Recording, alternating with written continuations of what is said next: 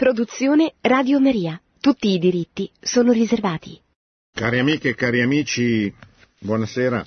Comincerò questo martedì la lettura, la presentazione dell'esortazione apostolica Amoris Letizia del Santo Padre Francesco, che eh, come sapete si autodefinisce esortazione apostolica post-sinodale, nel senso che come tutte le precedenti esortazioni apostoliche, segue il sinodo e parte dai lavori del sinodo, in questo caso di due sinodi, uno ordinario e uno straordinario, che la Chiesa ha voluto dedicare al tema della famiglia, ritenendolo al centro della questione principale, della questione pastorale che la Chiesa deve affrontare in questi, in questi anni, sia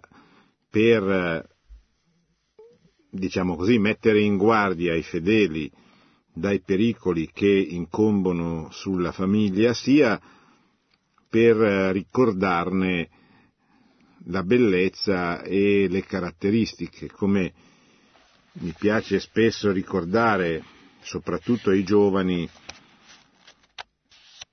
che eh, per noi è sempre stato scontato che la famiglia fosse composta da un uomo, una donna ed eventualmente dai figli che nascono da questa unione matrimoniale. Oggi, quando un professore entrasse in una classe o eh, un allenatore dovesse allenare una squadra e parlare loro della famiglia, non può più dare per scontate queste presunzioni di conoscenza della realtà, perché eh, non è più vero per, per molti che la famiglia sia soltanto quella composta da un uomo e da una donna, e non è più vero per molti che in natura i bambini nascono attraverso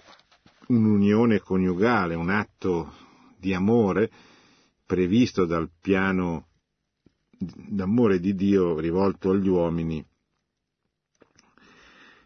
che attraverso questa unione sessuale per,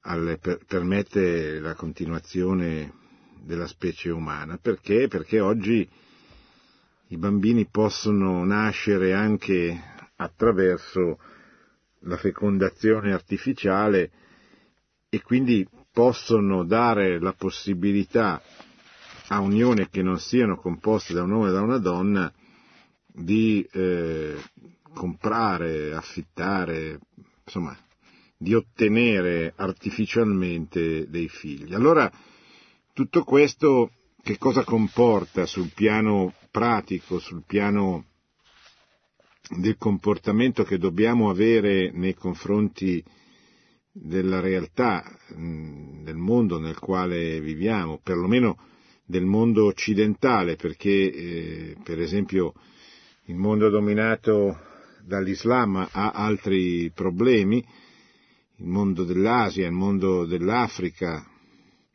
ha altri problemi, ma certamente il mondo occidentale ha questi problemi. E eh, che cosa dobbiamo fare? Beh, dobbiamo, cioè, dobbiamo evitare un, un duplice errore, che da una parte è quello di pensare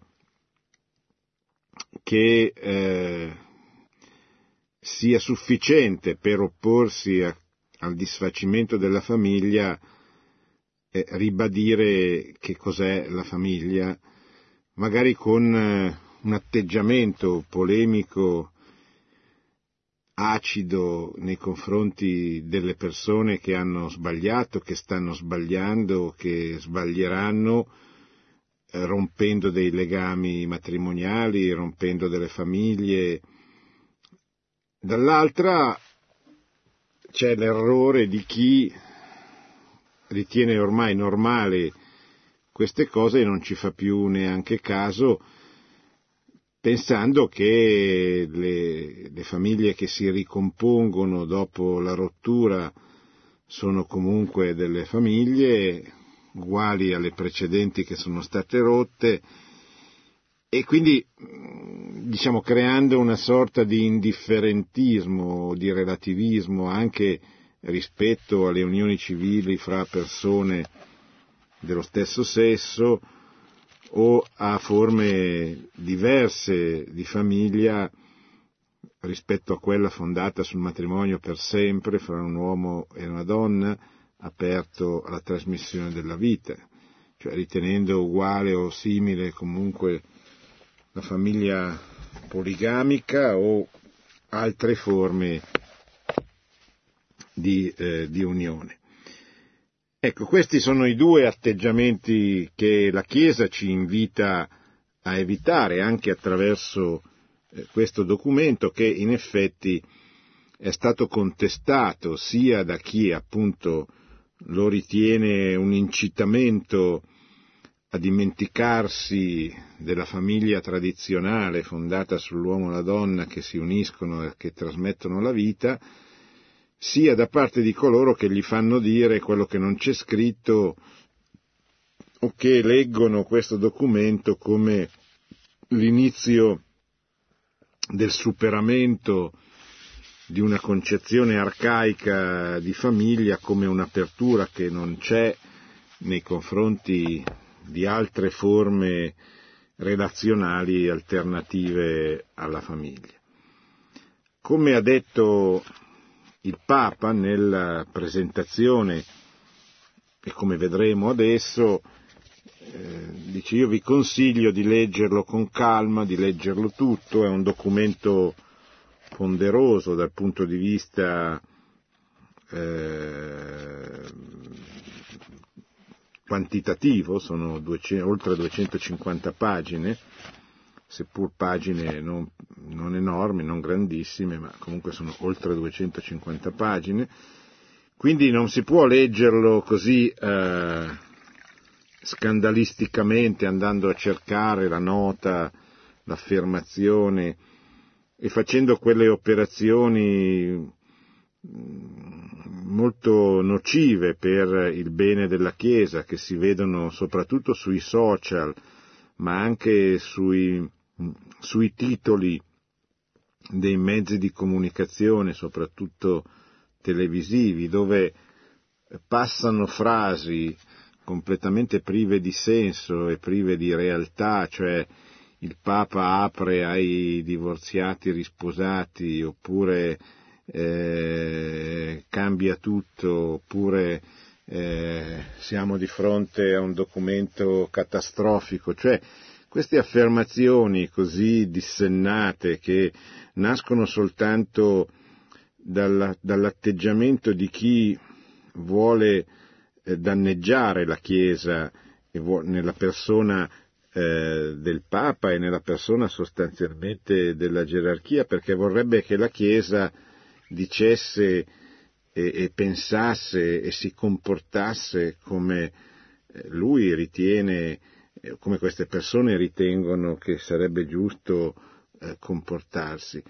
E questo non è un atteggiamento cattolico, cioè non è un atteggiamento mh, mm, adeguato per chi vuole far parte di una comunità come la Chiesa che è guidata da un uomo che è il Vescovo di Roma che riceve dallo Spirito Santo il compito di guidare la Chiesa. Quest'uomo è un uomo, cioè non è un Dio. Eh, il suo magistero è assistito dallo Spirito Santo, non nel senso che sia sempre e comunque infallibile, è infallibile in, a certe condizioni, ma tutto il suo magistero, tutto il magistero ordinario, tutto il magistero contenuto a maggior ragione in un'esortazione apostolica come questa, che è frutto del lavoro di due sinodi che l'hanno preceduta, è un magistero pontificio, cioè è il magistero di una persona che è stata scelta dallo Spirito Santo per guidare la Chiesa, quindi è un magistero che va preso sul serio, va obbedito, va messo in pratica, va realizzato per quanto è di competenza a ciascun eh, fedele. Quindi il, il, fatto di opporsi a questo magistero, di fargli dire quello che non c'è scritto, quello che non dice, quello che si vorrebbe che dicesse ma che non c'è, il fatto di rifiutarlo come magistero o di travisarlo è eh, un atto di eh, è un tradimento nei confronti della Chiesa che purtroppo è, è, è, più diffuso di quanto sembri. Chi legge i giornali, i vaticanisti, eh, anche molti interpreti non autorizzati, ma che comunque hanno un certo seguito, si rende conto che eh, è, è, abbastanza raro trovare un atteggiamento cattolico, cioè un atteggiamento di uno che dice benissimo, questo è il magistero che viene da Roma, io lo assumo e lo, lo, lo diffondo così come, come, come suona. Eh, il che non significa che sia la migliore espressione, il che non significa che uno non possa avere delle riserve nel modo con cui viene fatto, nella cultura, nello stile.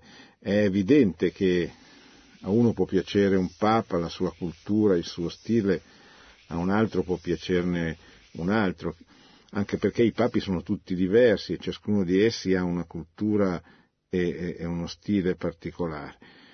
L'importante per un cattolico è la fedeltà, cioè è lo sforzo di andare, eh, remare nella stessa direzione in cui rema eh, il Sommo Pontefice, colui che eh, guida la Chiesa.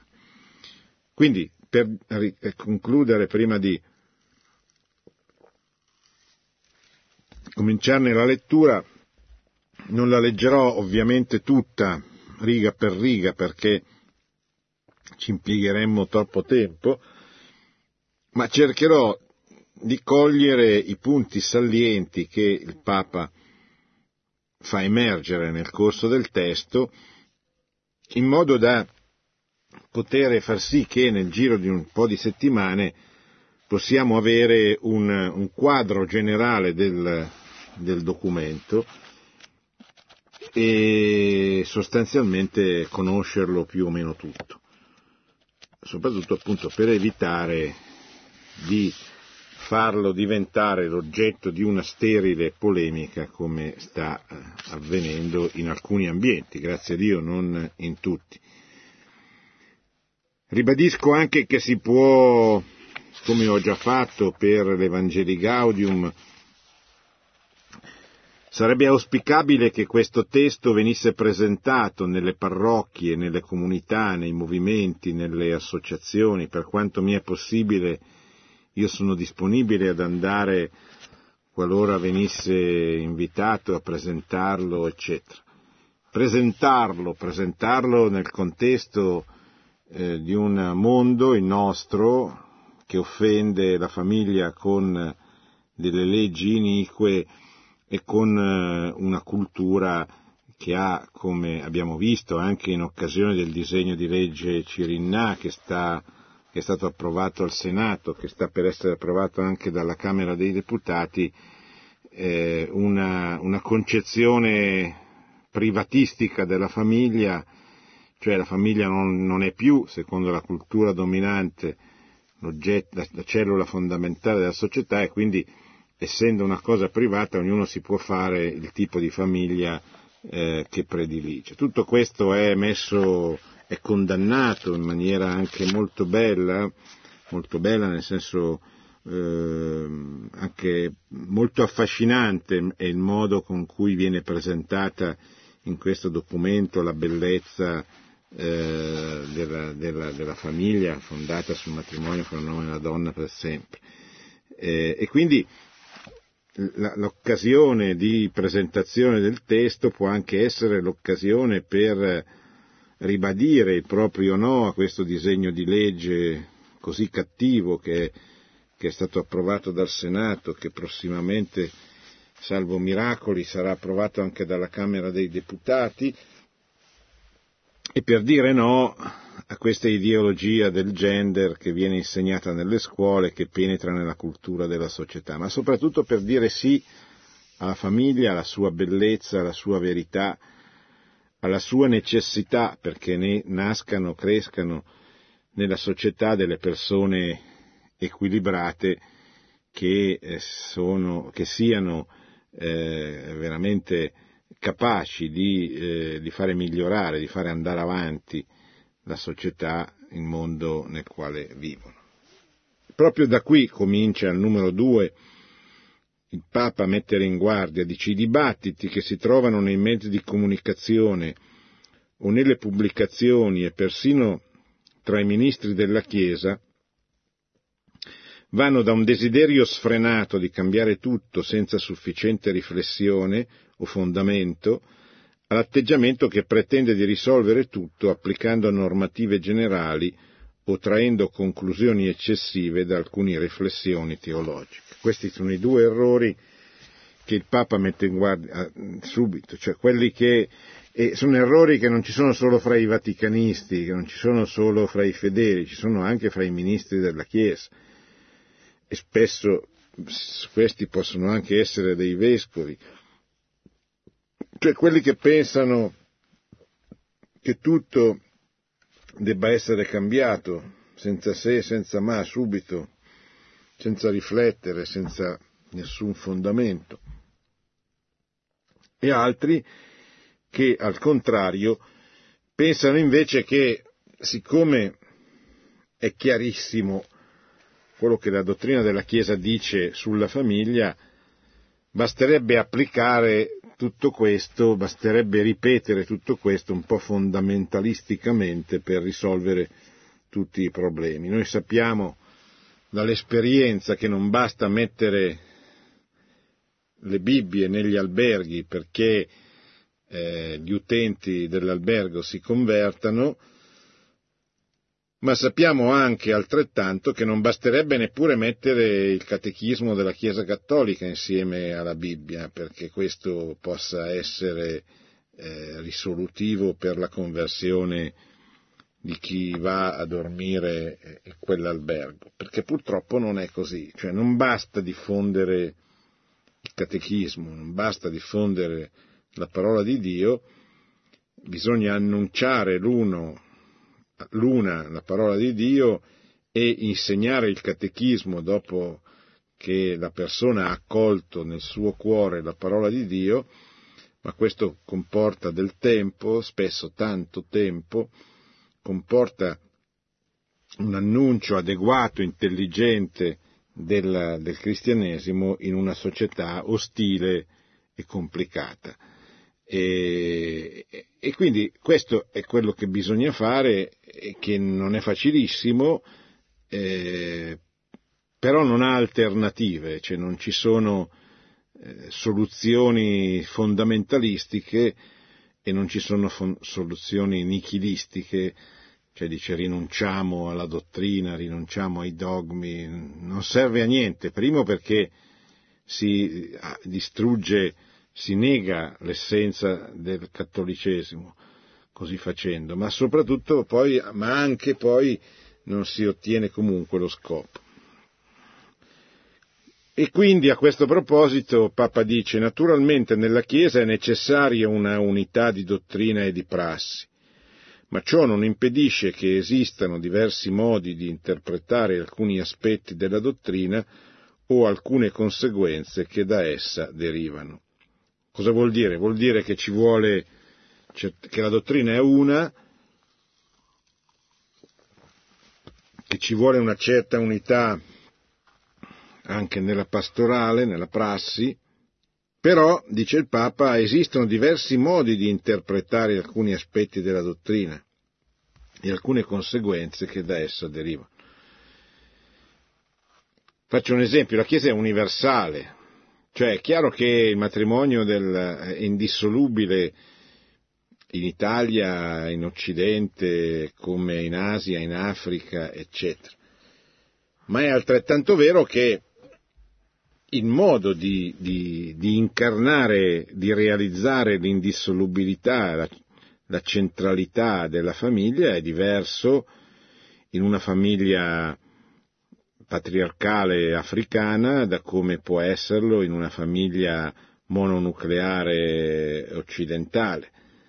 E, e, questo va tenuto assolutamente presente, cioè va tenuto presente nel modo di, non, non tanto nel modo di, di rivolgersi alle famiglie, ma nel modo di parlare della famiglia a chi eh, la famiglia non ce l'ha ancora, la deve fare, la deve costruire, o deve addirittura capire, perché non è ancora convinto che la famiglia sia la cellula fondamentale della società e sia la via della Chiesa, come diceva eh, San Giovanni Paolo II.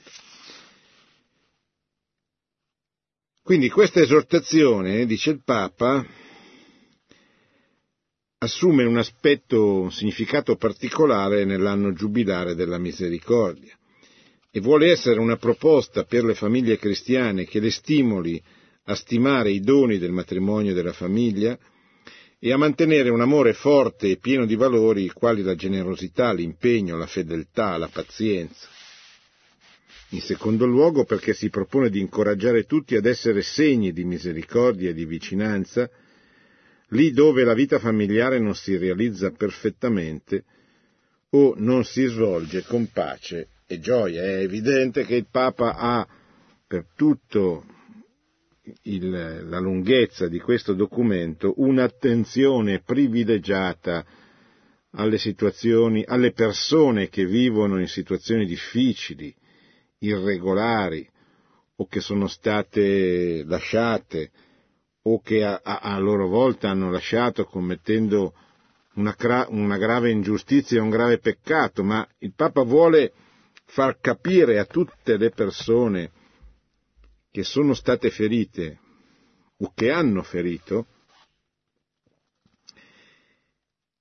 che Dio è disponibile ad accogliere il loro perdono, per cui purché il perdono venga richiesto purché vengano ammessi, riconosciuti i propri errori.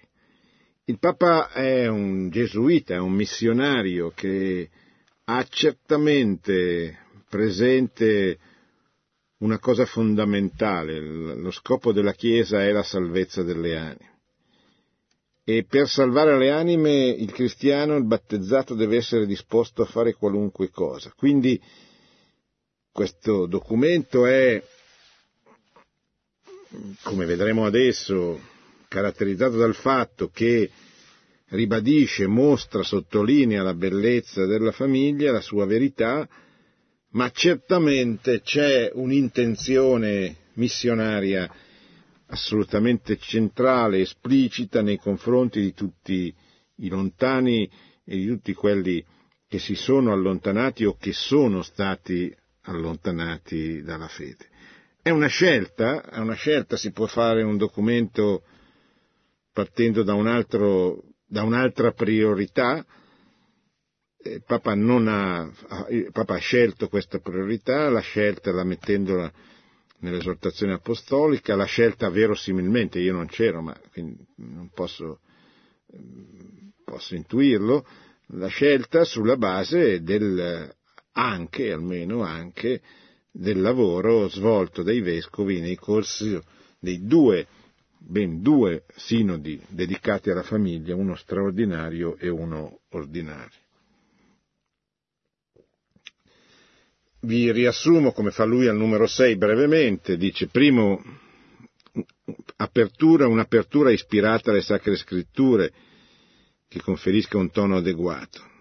Quindi il Papa anzitutto fa riferimento alla famiglia nella sacra scrittura. Poi la situazione attuale della famiglia, per tenere i piedi per terra, dice il numero 6. Poi alcuni elementi essenziali dell'insegnamento della Chiesa circa il matrimonio e la famiglia, con un grande richiamo al magistero precedente, all'umane vite di Paolo VI, alla familiaris consorzio di San Giovanni Paolo II, alla Caritas in Veritate di Benedetto XVI.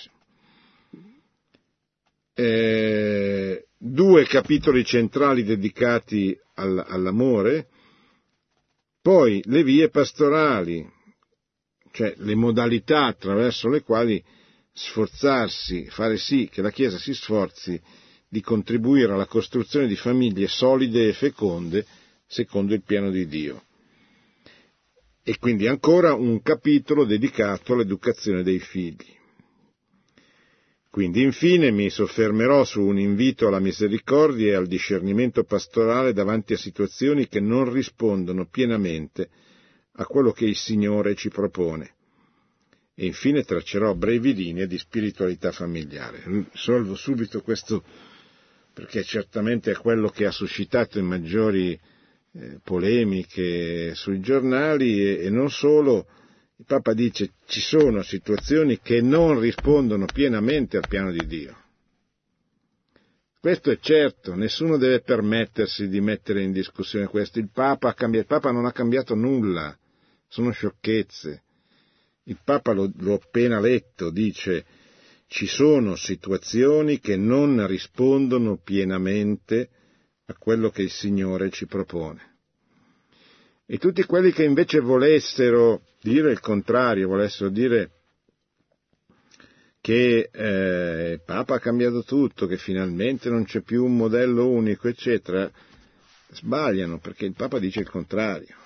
Quindi attenzione, non lasciatevi irretire anche nelle parrocchie, anche nei, nelle letture, da questa doppia eh, doppio errore, doppia interpretazione sbagliata. Cioè, quelli dicono è cambiato tutto e quelli dicono non è cambiato niente. No, qualcosa è cambiato, perché sennò non ci sarebbe stato motivo di fare due sinodi e un'esortazione apostolica di 250 pagine. È cambiato precisamente non il giudizio sulla situazione che è incompleta dal punto di vista del progetto di Dio, ma i soggetti i protagonisti di questo fallimento, diciamo così, sono persone che la Chiesa non abbandona. Sono persone a cui questo documento privilegiatamente vuole rivolgersi, per dir loro guardate che Cristo vi aspetta, che Cristo è disponibile sempre a riaccogliervi, a tenervi vicino, perché voi siete l'oggetto dell'amore di Cristo voi siete l'oggetto del sacrificio che Cristo ha compiuto sulla, sulla croce, per salvare voi, per salvare tutti certamente, ma voi in particolare che avete subito o che avete inferto un, un, una, grave, un grave, una grave sofferenza, un grande dolore a delle altre persone. Dovete riconoscerlo, chiedere perdono e rientrare per quanto possibile e come possibile nella comunione della Chiesa. Quindi Papa dice non consiglio una lettura generale affrettata, non abbiamo premura. Eh, leggiamolo. Primo capitolo.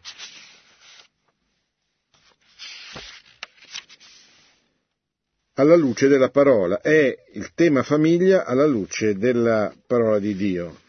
Papa comincia subito con eh, il Salmo 128, no? famoso, Beato chi teme il Signore e cammina nelle sue vie, fatica, della fatica del, delle tue mani ti nutrirai, sarai felice e avrai ogni bene.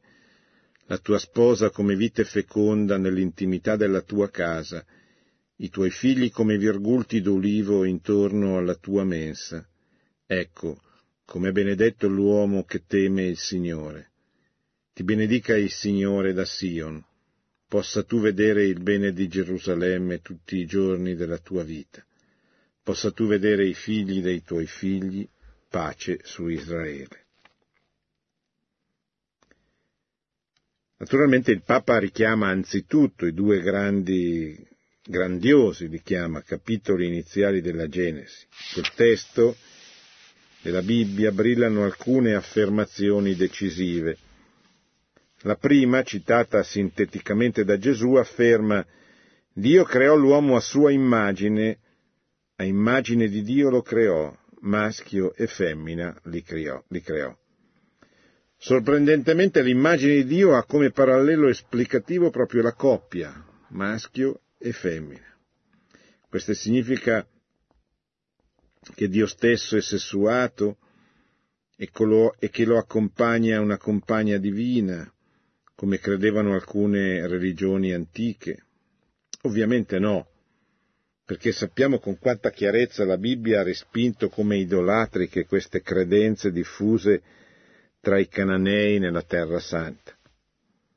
Si preserva la trascendenza di Dio, ma dato che, che è al tempo stesso il creatore, la fecondità della coppia umana è immagine viva ed efficace, segno visibile dell'atto creatore. Quindi il fatto che l'uomo è stato creato maschio e femmina è, dice il Papa, immagine viva e efficace del, del segno visibile dell'atto, ed è segno visibile dell'atto creatore. La coppia quindi, numero 11, la coppia che ama e genera la vita, io vi suggerisco di seguire questa presentazione avendo davanti il testo che potete facilmente trovare in una qualsiasi libreria oppure potete scaricare o leggere direttamente dal sito della Santa Sede. www.vatican.va vi compare immediatamente l'esortazione apostolica. La coppia, dice quindi il Papa, che ama e genera la vita, è la vera scultura vivente, non quella di pietra o d'oro che il Decalogo proibisce, ma la vera scultura vivente capace di manifestare il Dio creatore e salvatore. Quindi la coppia, la coppia composta dal maschio e dalla femmina, dall'uomo e dalla donna, ci permette di manifestare al meglio il Dio che crea e che salva. Ci illuminano le parole di San Giovanni Paolo II. Il nostro Dio, nel suo mistero più intimo, non è solitudine, bensì una famiglia, dato che ha in sé paternità, filiazione e l'essenza della famiglia, che è l'amore. Questo amore nella famiglia divina è lo Spirito Santo. Quindi riprendendo le parole di San Giovanni Paolo II, Dio non è solo, non è solitudine, ma Dio è famiglia. L'immagine cristiana di Dio espressa nella Santissima Trinità, dall'amore del Padre e del Figlio, nasce lo Spirito Santo. Dio è uno, è trascendente, certamente, ma è trino è, nel senso che si è incarnato. Quindi è un trascendente che si è incarnato. È una persona e contemporaneamente tre. È, è Dio, ma eh, questo Dio incarnandosi ha messo nella storia, ha introdotto nella storia per salvare gli uomini per redimerli dal peccato compiuto da Adamo ed Eva, ha inserito nella storia il suo figlio unigenito, Gesù Cristo, la seconda persona della Santissima Trinità. C'è però un'altra riflessione sulla Bibbia, capitolo 2, dove appare un mirabile ritratto della coppia con dettagli luminosi. Ne scegliamo due, dice il Papa. Il primo è l'inquietudine dell'uomo che cerca un aiuto che gli corrisponda, capace di risolvere quella solitudine che lo disturba e che non è placata dalla vicinanza degli animali e di tutto il creato. No? E, e, cosa fa? Come, come, come colma questa solitudine? Creandogli una donna, una compagna carne della sua carne, con la quale poter costruire quella comunione che è la cellula fondamentale, appunto, come sappiamo, della società.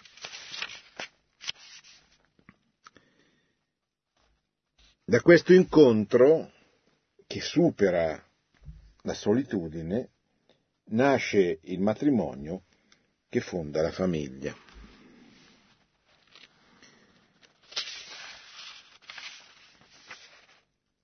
Sui figli come virgulti di ulivo il, l'esortazione si sofferma come tutta la dottrina, eh, ovviamente come tutta la dottrina eh, della Chiesa. E, eh, io cioè, supero queste parti nel senso che mi rendo conto che eh, la Chiesa ha già dedicato tanto a questo che sarebbe non, assolutamente non inutile ripeterlo, ma per ragioni di tempo non lo faccio, rimandandovi alla lettura, siamo sempre al primo capitolo, dai numeri, sostanzialmente dai numeri 13 al numero 26. Poi il Papa introduce un elemento nuovo, se volete, non nuovissimo, non che la Chiesa non abbia mai voluto manifestare eh, l'importanza della tenerezza, dell'amore, di questa manifestazione concreta dell'amore per l'uomo che Dio ha, ma che noi dobbiamo come cristiani in qualche modo esemplificare, incarnare, mostrare. No? E, e Papa parte dal, da Giovanni, dal Vangelo di Giovanni, nessuno ha un amore più grande di questo, dare la sua vita per i propri amici. No? Ora, è una bella frase, frase facile dirlo, ma non è proprio così, così poi facile da praticare, no? perché significa essere disposti sempre ad andare incontro alle esigenze dell'amico o con la preghiera, o con la testimonianza, o anche col rimprovero, o semplicemente con la vicinanza, perché spesso noi abbiamo solo bisogno che qualcuno eh, ci aiuti a metabolizzare i problemi, ci aiuti a mettere ordine nella nostra vita, ci, ci stia accanto. No? Cioè la bellezza della comunione matrimoniale è proprio questa, che uno accanto all'altro per sempre eh, si trasmettono ciascuno all'altra o all'altro quello che, che sentono, quello che sono, i problemi che hanno. E questo aiuta tantissimo la coppia a crescere, a santificarsi, a migliorare la propria vita, sia personale ma soprattutto di coppia, la, sua, la propria vita relazionale. E, e Papa dice poi guardate questa scena emblematica quando Gesù parla con l'adultera, no? tutti se ne vanno, lui rimane solo, dopo che ha detto ma chi è che scaglia la pietra per primo, chi è senza peccato?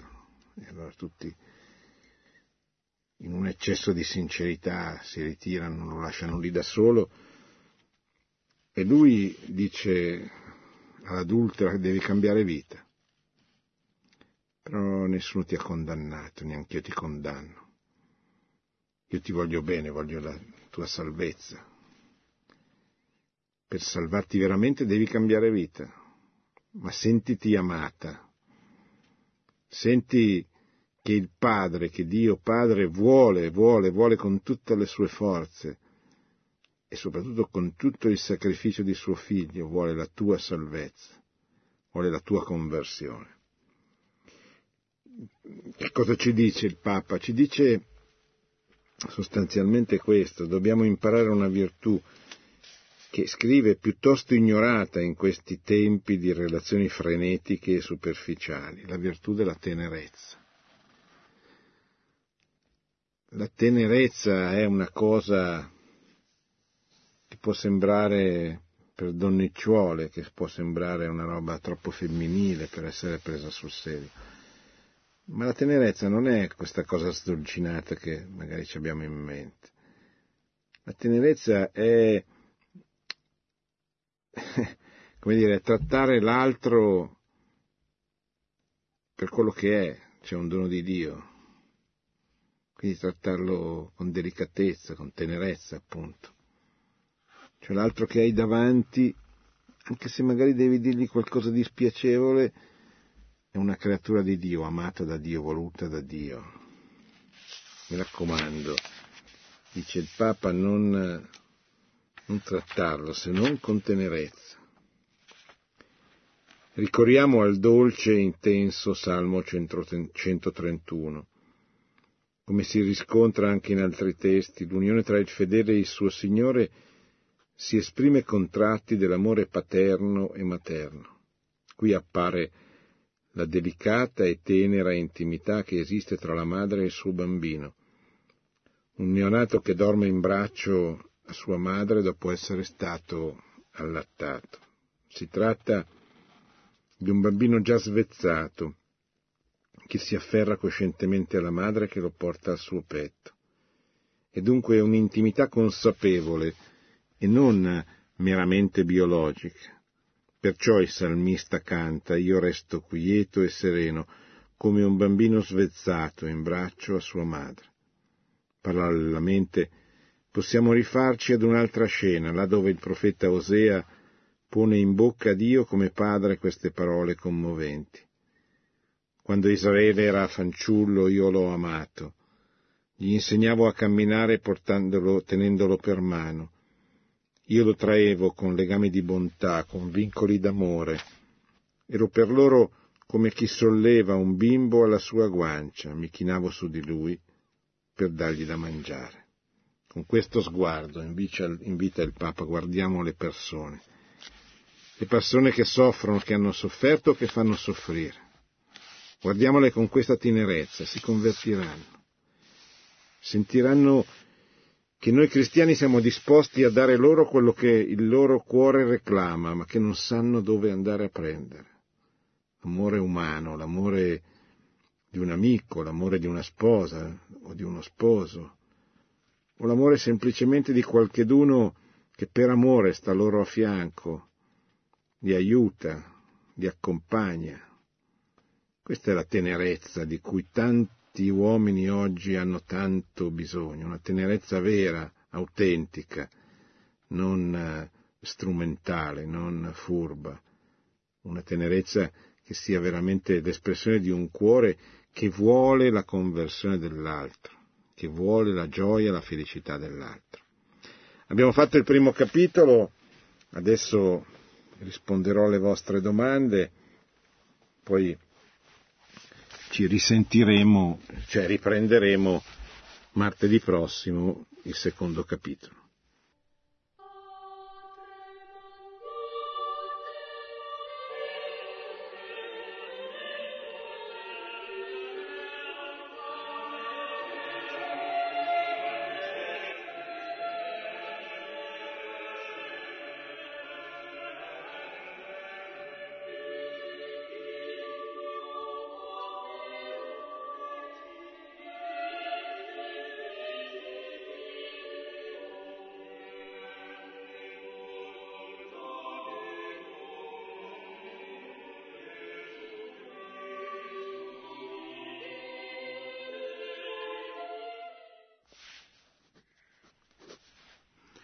Pronto?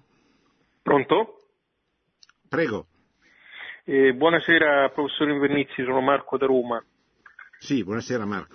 Io volevo ringraziarla per anche quello che ci ha letto in merito alla, al genere maschile, al genere femminile come riflesso dell'attività creatrice di Dio e, e brevissimamente eh, così io ho 40 anni, ci sono molti miei coetanei che ancora eh, vedo intorno, insomma la società spesso vive un rapporto conflittuale tra uomo e donna, eh, insomma sentiamo nelle cronache femminicidi, il tema della mercificazione del corpo della donna, quindi secondo me questo documento non può che far bene provvidenzialmente e, e riscoprire una maschilità e una femminilità come vocazione dell'individuo. Io volevo farle due brevi domande. La prima, se secondo lei noi subiamo ancora l'onda lunga del 68 di quella rivoluzione sessuale che in realtà ha, favorito secondo me un tracollo demografico europeo, in particolare italiano, le donne ormai in Italia non fanno figli prima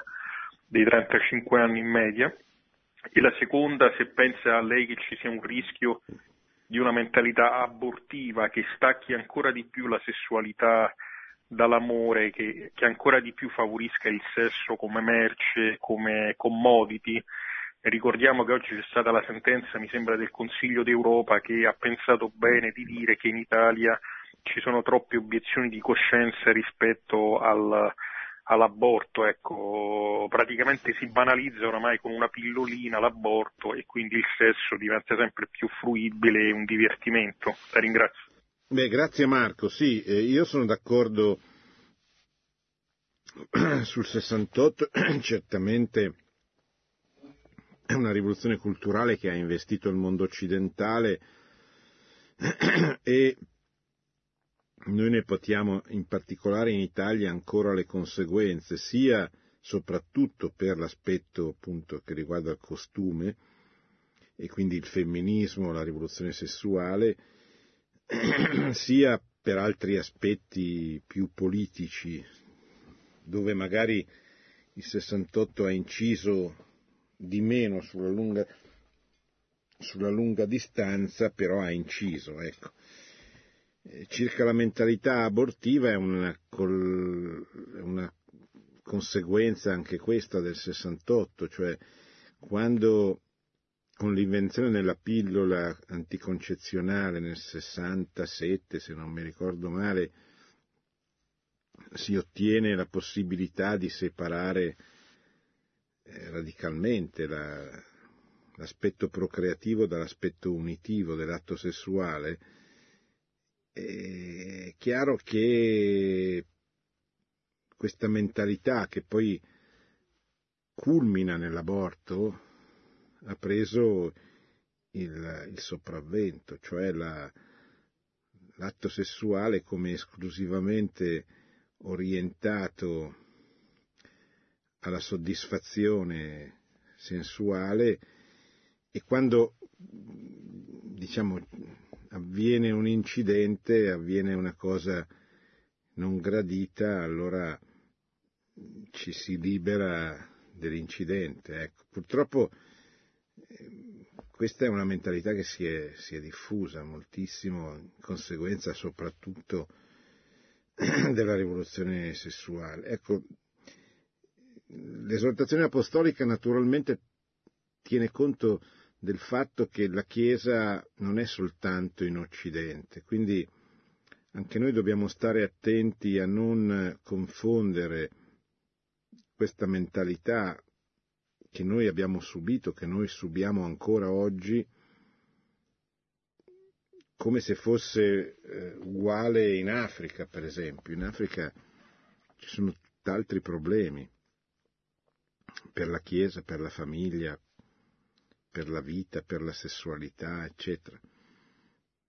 E idem eh, in Asia o in particolare nelle società islamiche. Quindi lei troverà in questa esortazione apostolica un una, un, uno sguardo universale e poi troverà anche un Papa la cui cultura è certamente una cultura che privilegia altri aspetti rispetto a quelli che io o lei possiamo invece sottolineare. Questo che cosa comporta? Comporta che nel, nel testo ci sono delle sfumature o se vuole dei, vengono privilegiati degli aspetti culturali che eh, probabilmente uno che volesse riferirsi esclusivamente a ciò che, avviene, che, è avvenuto e avviene nel mondo occidentale non farebbe. Ecco. Però tenetelo presente proprio perché l'esortazione apostolica avviene dopo due sinodi in cui hanno parlato sì, cardinali, vescovi africani, asiatici e non soltanto occidentali. Ecco. Pronto? Pronto? Prego. Eh, buonasera, eh, volevo prima di tutto... Da dove chiama, scusi? Dalla Calabria. Volevo ringraziarla per questo servizio preziosissimo che rende la Chiesa, queste catechesi sul documento del Papa, veramente un santo servizio.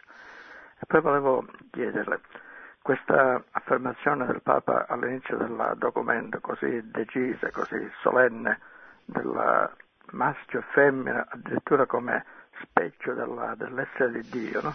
quindi questa assoluta verità dell'uomo come maschio e come femmina non potrebbe essere utilizzata da noi cattolici in questo tempo così difficile per proclamare quello che il Papa ha detto più volte, che l'ideologia gender è un errore della mente umana, cioè un gravissimo errore che è doveroso e giusto contrastare e combattere. Il Papa lo afferma solennemente questa affermando che maschio e femmina è addirittura specchio della santità dell'essere di Dio. Sì, più avanti, al numero 56, c'è una esplicita affermazione sul gender che vi leggo. Un'altra sfida emerge da varie forme di un'ideologia genericamente chiamata gender, che nega la differenza e la reciprocità naturale di uomo e donna, Essa prospetta una società senza differenze di sesso e svuota la base antropologica della famiglia. Questa ideologia induce progetti educativi e orientamenti legislativi che promuovono un'identità personale e una intimità affettiva radicalmente svincolate dalla diversità biologica fra maschio e femmina. L'identità umana viene consegnata ad un'opzione individualistica anche mutevole nel tempo. Questa è una citazione tratta dalla relatio finalis, dalla relazione finale del Sinodo dei Vescovi. È inquietante, continua il Papa, che alcune ideologie di questo tipo, che pretendono di rispondere a certe aspirazioni a volte comprensibili, cerchino di imporsi come un pensiero unico che determini anche, che determini anche l'educazione dei bambini. Non si deve ignorare che sesso biologico e ruolo sociale e culturale del sesso, cioè sex e gender, si possono distinguere ma non separare. D'altra parte la rivoluzione biotecnologica nel campo della procreazione umana ha introdotto la possibilità di manipolare l'atto generativo rendendolo indipendente dalla relazione sessuale tra uomo e donna. In questo modo la vita umana e la genitorialità sono divenute realtà componibili e scomponibili, soggette prevalentemente ai desideri di singoli e di coppie, eccetera. Quindi c'è una condanna esplicita di questa ideologia del gender ancora più esplicita, nominata espressamente al numero 56, oltre a quello che c'è, a quella parte che lei ha ricordato, che io ho letto nel, nell'introduzione al primo capitolo. Pronto? Sì, sono Bruno da Pavia, io vorrei esprimere così mia, il mio pensiero per poi sentire la vostra opinione. Dunque, io sono pienamente d'accordo con le parole del Papa eh, secondo, me, secondo me viviamo nei tempi di un sistema sociale unico capitalistico. Il sistema capitalistico per sopravvivere ha bisogno di continuare a distruggere il passato per sostituirlo con un nuovo, con un nuovo presente. Distruggere per ricostruire in continuazione. Oggi si è arrivati a distruggere l'essenza stessa dell'uomo per costruire un uomo nuovo e così facendo, senza volerlo, stiamo facendo rinascere forme del passato nazismo ed è quindi giusto fermare ed evitare queste pericolosissime derive ed è giusto che la Chiesa faccia una forte resistenza rivolgendosi alla morale dell'uomo. La ringrazio per l'ascolto, sì. chiedo un vostro parere. Ma sì, sicuramente quello che ha letto è ragionevole, è quello che sostanzialmente pensiamo tutti, che pensa che la Chiesa esprime nel suo magistero, ecco, senz'altro. Pronto? Pronto, buonasera professor Ingarnizi. Sì. Sono Italo Guglielmo e chiamo da Padova. Buonasera Italo. Eh, intanto la, la, ringrazio tanto per le sue trasmissioni che mi piacciono tantissimo e per la disponibilità che lei manifesta nelle risposte e per l'attenzione che riserva ai radioascoltatori. Il primo radioascoltatore che l'ha interpellata ha parlato del 68 e allora io le voglio chiedere un suo parere sul mio pensiero ben preciso e specifico che naturalmente può essere completamente distorto e sbagliato, ma per il momento la penso così e gliela voglio manifestare, questa mia ipotesi. Allora, le Brigate Rosse, 68 Brigate Rosse che sono nate ad Arenzano in quel della Liguria, bene, sono state sconfitte militarmente dall'arma dei carabinieri con operazioni molto complesse e composite. Ma la sconfitta delle Brigate Rosse, e, e dobbiamo anche pensare che aderivano alle Brigate Rosse eh, docenti universitari, menti molto varie dal punto di vista culturale, cioè non è che fosse micio micio bau bau, insomma c'era un'organizzazione scientifica, razionale e, e modernista se vogliamo, assolutamente efficace. Allora, le Brigate Rosse sconfitte dal punto di vista militare, secondo me hanno cambiato strategia e si sono messe al servizio, politicamente parlando, di questo neocapitalismo che credo sia molto aberrante, che ci ha offerto la globalizzazione. Le Brigate Rosse, di contro, offrono l'internazionalizzazione social comunista. Vedi quello che sta combinando la Cina all'interno del, de, de, de, della terra insomma, del globo perché sta impoverendo tutte le masse operaie e impiegatrici del mondo con le sue tecniche di sfruttamento della classe operaia e lavoratrice perché la Cina può produrre per cinque pianeti, non per un pianeta Terra soltanto. Allora, se noi guardiamo gli effetti, allora, la piccola proprietà privata è diventata un furto perché non siamo più liberi e padroni a casa nostra. I, I, reati vengono depenalizzati per cui noi siamo in balia degli assalitori che vengono in casa, io ho subito dei furti da albanesi e quant'altro, siamo salvi per miracolo. Allora, matrimonio a, a catafascio, figli non se ne parla, ci mancano, e mi perdoni la, la, la, la violenza dell'espressione, ci mancano solo gli accoppiamenti con gli animali e abbiamo di tutto. Potrei continuare con un elenco di cose strane, diaboliche e perverse che si manifestano.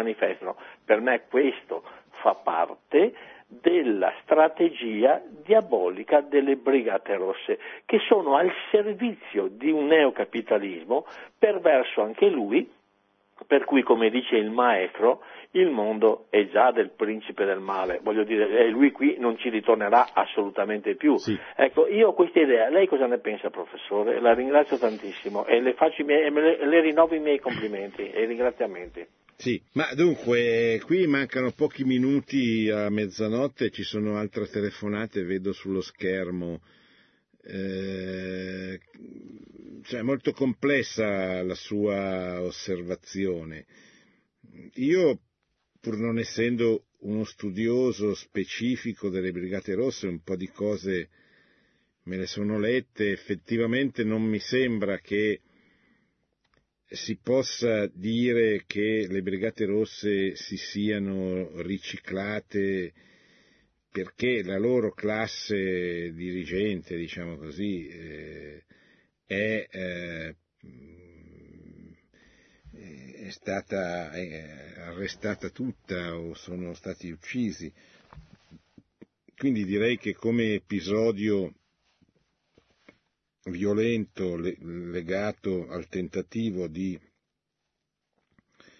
farsi riconoscere dallo Stato come un interlocutore politico sono finite, fallite, finite, fallite, finite, insomma, ecco. Eh, certamente esistono degli uomini delle Brigate Rosse, in modo particolare Curcio, che si sono riciclati su un piano più culturale, ideologico, eccetera, che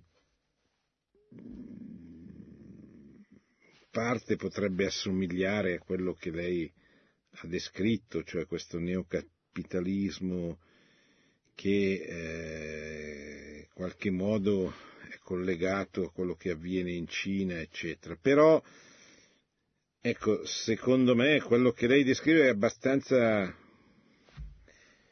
in modo abbastanza veritiero, però mi sembra che c'entri poco o nulla con le Brigate Rosse, ma abbia un'altra origine, un'altra storia che avviene appunto dal fatto che la storia non finisce con la caduta del muro di Berlino come aveva pensato Fukuyama, ma continua con la sostituzione della questione sociale con la questione eh, della bioetica, con l'attacco all'uomo non più alle strutture come era invece nell'ideologia marxista e in modo particolare nell'ideologia portata avanti con la lotta armata dalle Brigate Rosse che avevano come obiettivo lo smantellamento di alcune istituzioni, la rivoluzione che segue il fallimento del comunismo, la caduta del muro di Berlino, ha come mira l'uomo, non tanto le istituzioni, ma proprio l'uomo,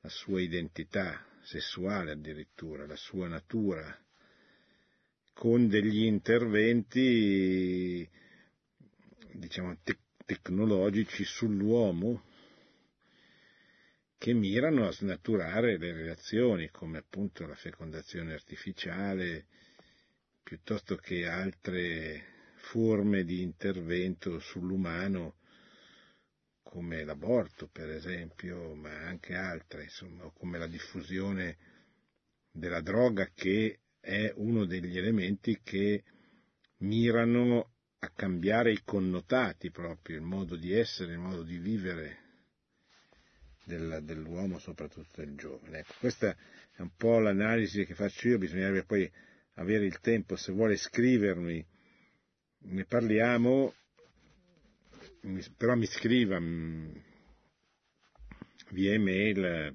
mandando la mail alla, a Radio Maria che poi loro me la girano. Ecco. Pronto? Sì, pronto?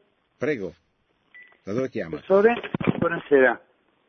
Buonasera. Sono Pier Giorgio da Mestre e le telefono perché, eh, premesso che condivido quello che dice lei, il pensiero della Chiesa, ma ci sono degli studi recenti che sono impressionanti, soprattutto da parte di persone anche atee che sono sconvolte dai risultati della realtà, e cioè che da un'indagine accurata eh, circa il 50% dei giovani, se ricordo bene, ammettono di appartenere a un sesso fluido, decideranno verso i 20-25 anni di quale sesso saranno. E tra le cause principali, che ci sono quelle che ha elencato lei, più anche altre, emerge quella dell'uso dei 57 pesticidi che ci sono in agricoltura, i quali avrebbero alterato sempre più profondamente quelli che sono gli ormoni della caratterizzazione maschio-femmina.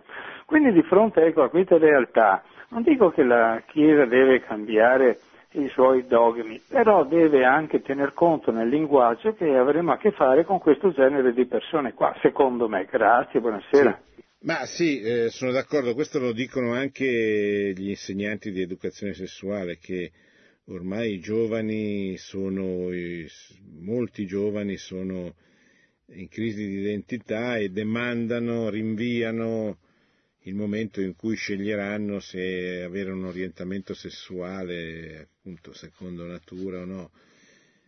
Eh, che la Chiesa ne debba tener conto è certo, a mio avviso ne tiene già conto. Qualcuno potrebbe dire che forse ne tiene troppo conto, perché questo significa, eh, proprio per volere salvare queste persone, una, comporta l'avere un atteggiamento non troppo netto per non eh, allontanarsi. Sa, questa è una scelta che mi pare la Chiesa abbia fatto, comprensibilissima se teniamo conto che eh, lo scopo della Chiesa è la salvezza delle anime, non è tanto, eh, non sono altri, cioè, ci sono altri scopi ovviamente, ma la salus animarum è la, la, l'obiettivo, quindi ogni cosa la Chiesa la pensa sempre nell'ottica della, della salvezza delle anime. E questo comporta delle scelte che, come tutte le scelte, sono discutibili, ma io credo che noi dobbiamo seguire eh, queste scelte e eh, così, eh, valorizzarle, diffonderle, farle conoscere, eccetera. Sui pesticidi non so nulla, non so, non saprei proprio che cosa dirle. Pronto, ultima domanda? Eh, buonasera professore, sono, sono, Margherita da Roma, la ringrazio. Buonasera eh, La ringrazio anch'io. Mia, mm, un mio pensiero rapido è questo, che siamo arrivati a questo punto e il compimento del, del massonico pensiero comunista socialistizzante, per cui aver dato ai nostri giovani, ehm, aver portato il cervello dei nostri giovani all'ammazzo nelle scuole e siamo arrivati a questo. Abbiamo snaturato il cuore, la mente e l'anima dei ragazzi e dipeso da questo, decenni e decenni di, di, di connubio catto comunista ha piedato e ha fatto questo. Noi siamo arrivati al compimento di questa perversione che si è preparata da tanto tempo e le scuole ne sono veramente un emblema. La ringrazio e ascolto sì. per radio. Sì, Margherita sarò velocissimo perché a mezzanotte sta cominciando il rosario. Io sono d'accordo purché tutto questo venga spalmato dentro un processo, perché massoneria e comunismo sono cose diverse, entrambe orientate contro la Chiesa, contro la cristianità, però in periodi storici diversi e eh, in altri periodi queste due realtà poi si sono contrapposte sono diventate nemiche a loro volta l'una dell'altra. Lei sa che eh, la massoneria e il Partito Comunista eh, poi eh, non, non, andavano d'accordo, non erano certamente eh, sintonici, non erano in sintonia, se non leggendo come secondo me è corretto la massoneria come espressione, del, come ideologia del, eh, dell'illuminismo, del razionalismo, del naturalismo che si estende in Europa dopo la rivoluzione francese e il comunismo come la continuazione della rivoluzione francese attraverso la valorizzazione del giacobinismo che è un aspetto, cioè una componente politica partitica della rivoluzione francese. Allora, se noi leggiamo questo itinerario dalla massoneria al giacobinismo, dal giacobinismo al comunismo, possiamo dire che c'è un collegamento. Però attenzione che spesso questi due poli dello stesso itinerario ideologico si sono scagliati l'uno contro l'altro perché eh, oggettivamente professavano ideologie eh, diverse, salvo ritrovare una certa unità contro, contro, la Chiesa, contro il cristianesimo e soprattutto contro la cristianità che volevano distruggere. Ringrazio, ringrazio tutti gli amici che sono intervenuti, ringrazio Massimo in regia, buonanotte e buona settimana. Produzione Radio Maria. Tutti i diritti sono riservati.